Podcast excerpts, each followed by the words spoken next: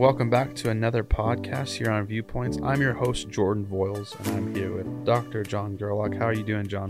I'm good, Jordan. How's it going, man? It's going good. I'm very excited about today's subject. Uh, today, we are talking about learning to see the plank in your eye. So, John, let's just dive right in.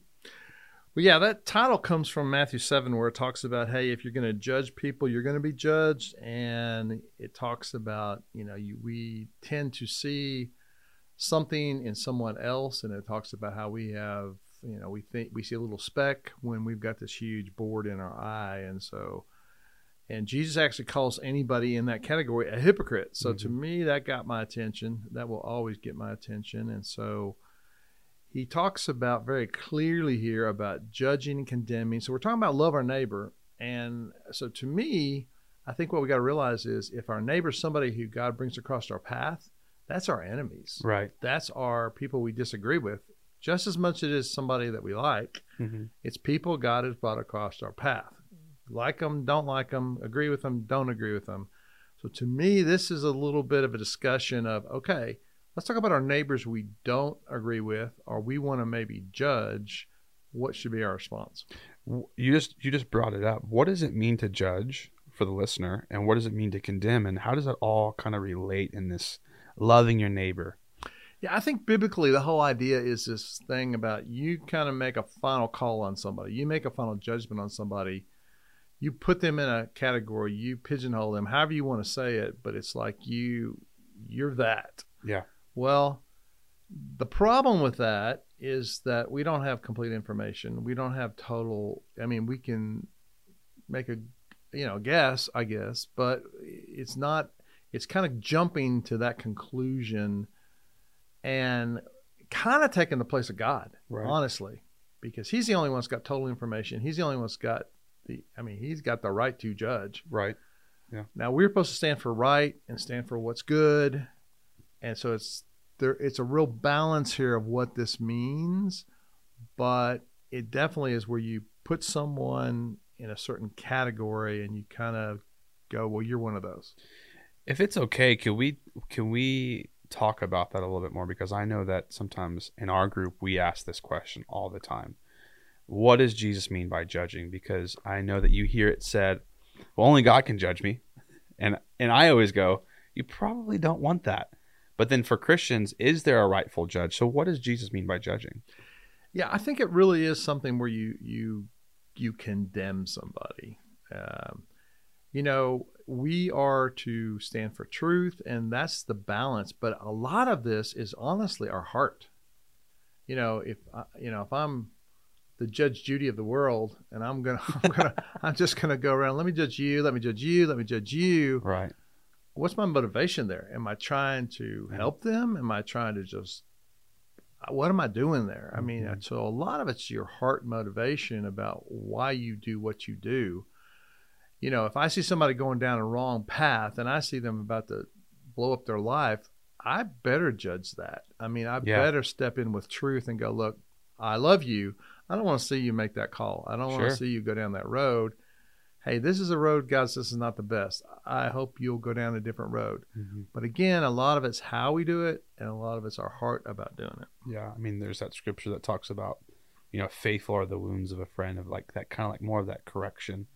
Um, and like I said, you know, today we're talking about learning to see the plank in our eye, and and John, I know that we were talking about it before this podcast. I know that you have kind of three ways to help the listener today, and so how how do we see clearly see the plank in our own eye? Yeah, I think a lot of them, most of them relate to just us and ourselves, and a lot of them relate to our blind spots and our own failings and that sort of thing. I mean, it's it's kind of like the older brother in the you know the, the whole story of the prodigal son. You, you know, you've got to see your own stuff. I always remember someone I heard a sermon one time where somebody talked about why did the older brother when the younger brother, you know, he went off to the far country, he wasted all his his money, mm-hmm. and it just says riotous living. It doesn't mm-hmm. say what he did. It just says, you know, he had a good time, yeah. basically. He went the older Vegas. brother goes, well, he spent all his money on this and this and this, and I remember somebody saying that's that's because that's what the older brother would have spent his money on, right? And so it's kind of that where we don't go, we're all messy. We all have sin. We're all sinners. All sin is equal. Hey, I got to remember my own struggles and failings. So That's that's, going to be one thing. That's really Um, good. I, I'm always amazed about the story of the, the woman caught in adultery, where Jesus does the whole "let you without sin cast the first stone."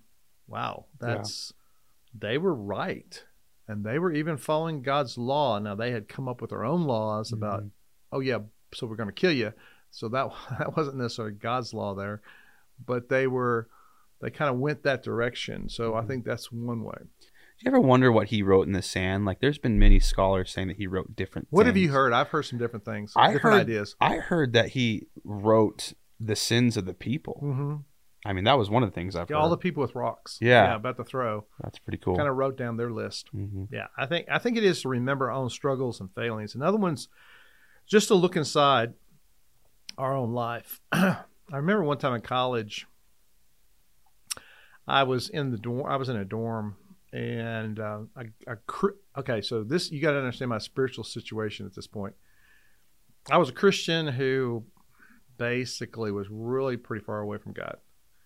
This this pretty strong Christian was going to come to my dorm room, and I knew it. Wanted to talk to me about a Bible. I don't know what it was. I like setting up a Bible study. I don't know something, and it was the farthest thing from my mind at that time in my life. Right.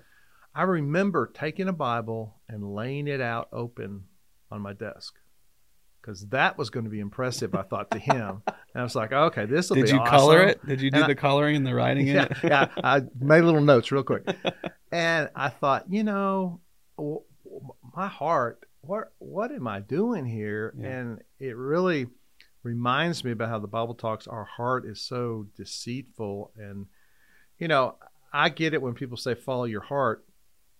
But we, you know, we're our own worst enemies. I can talk myself into all kinds of stuff that Mhm. I can make sound, oh, this is a good idea. It's not a good idea yeah. but so it's some of that review your heart about this kind of thing and, and again man am, am i still showing lo- if i'm loving my neighbor i'm wanting my best for that neighbor that i totally disagree with and might be an enemy Yeah, yeah. i mean so do i really want the best or I, would i just kind of wish you know something bad happened to him i mean what i really really want Yeah, you know that's the that's you know going back to the whole Bible thing. They always tell people if you're single, just write in your Bible and you'll find someone really quick. anyway, so John, what's number three? Okay, the other one is I heard it. I was growing up, and I just remember a pastor said it. You know, if you're gonna err, if you're gonna make a mistake, do it on the side of grace. Don't do it on Mhm. the side of judgment. Mm-hmm. Uh, there's been times that, hey, man, that was uh, okay. I made a wrong call there. They really were going down a bad path.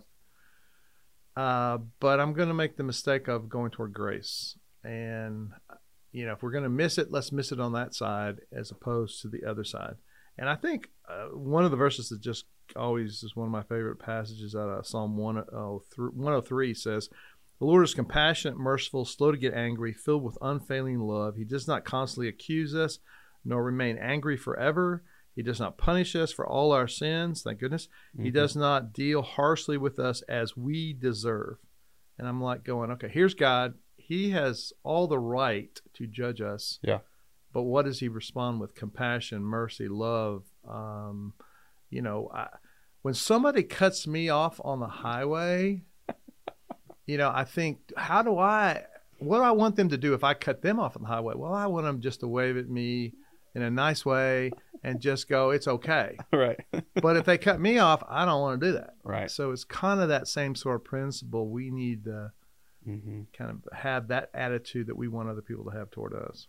I love what you in that scripture. It says slow to anger. Yeah. you know, like that. Just a lot of times we are not that way. We're not wired that way. Like you said, even driving or even like just with work and stuff. It's like why are these little things bothering me? It's like slow to anger. So that's pretty awesome. John, any final thoughts on this? Yeah, I think uh, uh, one final thought would be, you know, there's a, a prayer that I think is really great that just we're we can just ask God to say, look, help me with this. I think it's a really good thing to for us to have that kind of perspective of saying, God, just help me. And again, I'm going to go back to blind spots because to me, some of this relates to blind spots. Mhm. You know, it's it's, and I've said this in messages before, but you know, I, it's all. It just always cracks me up when somebody will say to me, and it's happened quite often, where people will go, you know, I don't think I have any blind spots, and I'm like, hey, that's why they're called blind spots. Right. You You're don't not going to see see 'em. them. you don't see them they're there Yeah. and so i think part of it is to pray when we pray about this category i think we pray god help me see what i don't see Yeah. help me see how you want me to see help me i mean we all have our own everybody's got a blind spot but i if if we ask god's help in that um and and i there's one line of this prayer that I jotted down here that's going to be on the blog, Mhm. and uh, it's help me not withhold your love from my neighbor. Mhm. And I think that's bottom line is, God, you're I'm supposed to love my neighbor, whether they're my friend, my enemy. I'm supposed to love them. Help me not to say no, I'm not loving them. Yeah. Yeah. And sometimes our blind spots or the planks in our eyes do that. Yeah, absolutely. Well, John, again, thank you so much for for just again dissecting this, and I I, I know that this has helped me. Um, it's very hard to, like you said, to kind of just really examine yourself and go, what do I need to change to make the world better? So again, thank you. Um, I know to the listener today, again, our prayer is that you would just again keep Ukraine and everything going on over there. I know that's it's pretty crazy. I, again, I was searching through Facebook, like I said Sunday, and it's just man, it's like everything that's going on over Yeah, there is a so nightmare. much. So again, just lift up your prayers towards them. John, thank you so much again for being with us today. Uh, John, like John said, his prayer is going to be on his blog, and we'll be sharing that on our Instagram and Facebook. So be on the lookout for that. Again, thank you. We hope to see you next time. God bless.